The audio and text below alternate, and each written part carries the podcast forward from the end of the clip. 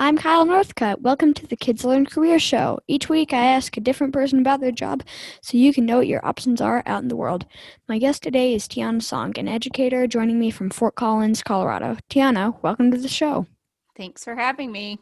Let's get started. Sounds good. So, how long have you been an educator and when did you first know you wanted to be an educator? Uh, I have been teaching, oh gosh, maybe 16 years now. Um, Mm. I didn't know I wanted to be an educator at first. When I went to college, I actually was a journalist. That was my major. So I was actually a journalist before I became a teacher. Um, and I ended up teaching overseas in China. And then I decided I wanted to be an educator instead of a journalist. So that's where I am today. Cool. So, what kinds of things do you actually do at work? Um, I teach. I'm a high school teacher, so I teach um, English to ninth and 11th graders. Hmm. Um, I teach rhetoric, I teach composition, I teach lit.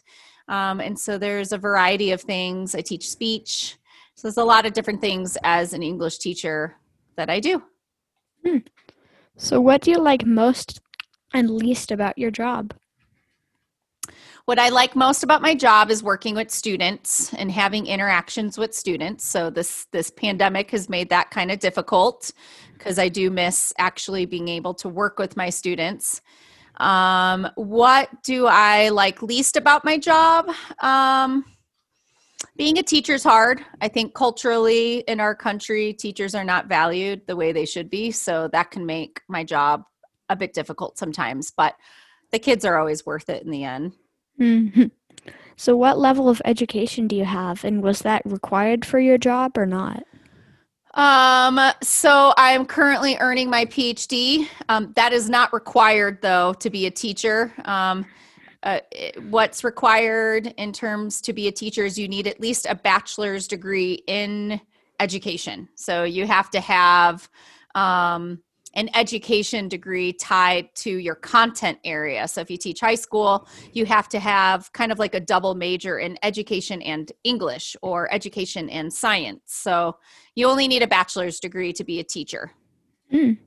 So, how much money would someone starting out as an educator expect to make?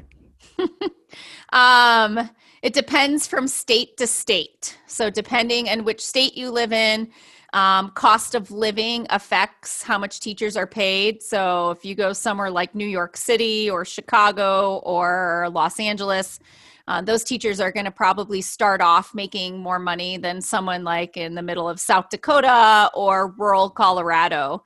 Um, so my guess is starting pay ranges from 30,000 to 50,000, Hmm. um, but I think it's relative to where you live.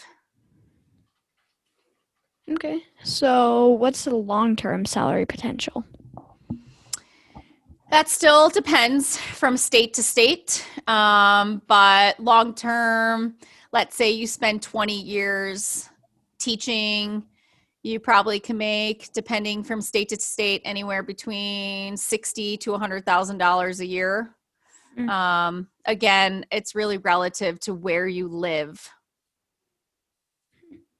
So, how much free time do you have, and like, do you work a traditional 40 hour work week more or less? Um, as a teacher, clearly I work eight months out of the year. Um, I get summers off. However, during those eight months I'm teaching, I would say I do not work a traditional 40 hours a week. I would say I work more than 40 hours a week. So I do have to work outside of school hours in order to be prepared to you know give the services that students need. So let's say i probably work on average between 50 to 60 hours a week. So, what advice do you have for young people considering what you do for their job?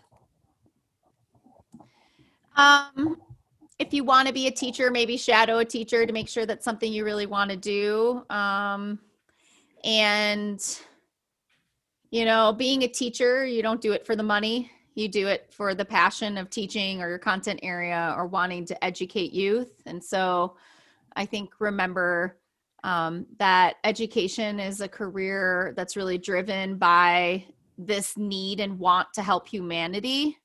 Um, so yeah, I think if you're really interested, talk to a teacher. You know, maybe find out more. Knowing what you know now, would you have done anything differently growing up? Um, no, I mean, I think I'm still learning and growing. I mean, only because I'm an adult now doesn't mean that I'm still experiencing different things and making different decisions um, as I go. So, not really. I mean, you learn from your mistakes and you learn from your decisions. And as you go, you make new decisions or changes along the way. So, So, what's the best advice you have for young people who want to be successful in life and their, and in their work?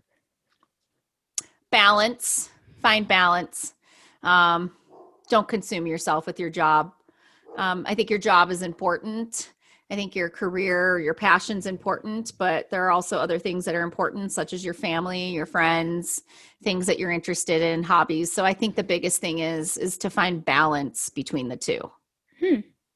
Awesome. Thanks, Tiana. Time for the joke of the day. What's a snake's strongest subject in school? i don't know History. history ah history gotcha Thanks again for joining us on the Kids Learn Career Show. Don't forget to subscribe to the show and tell your friends. See you next time.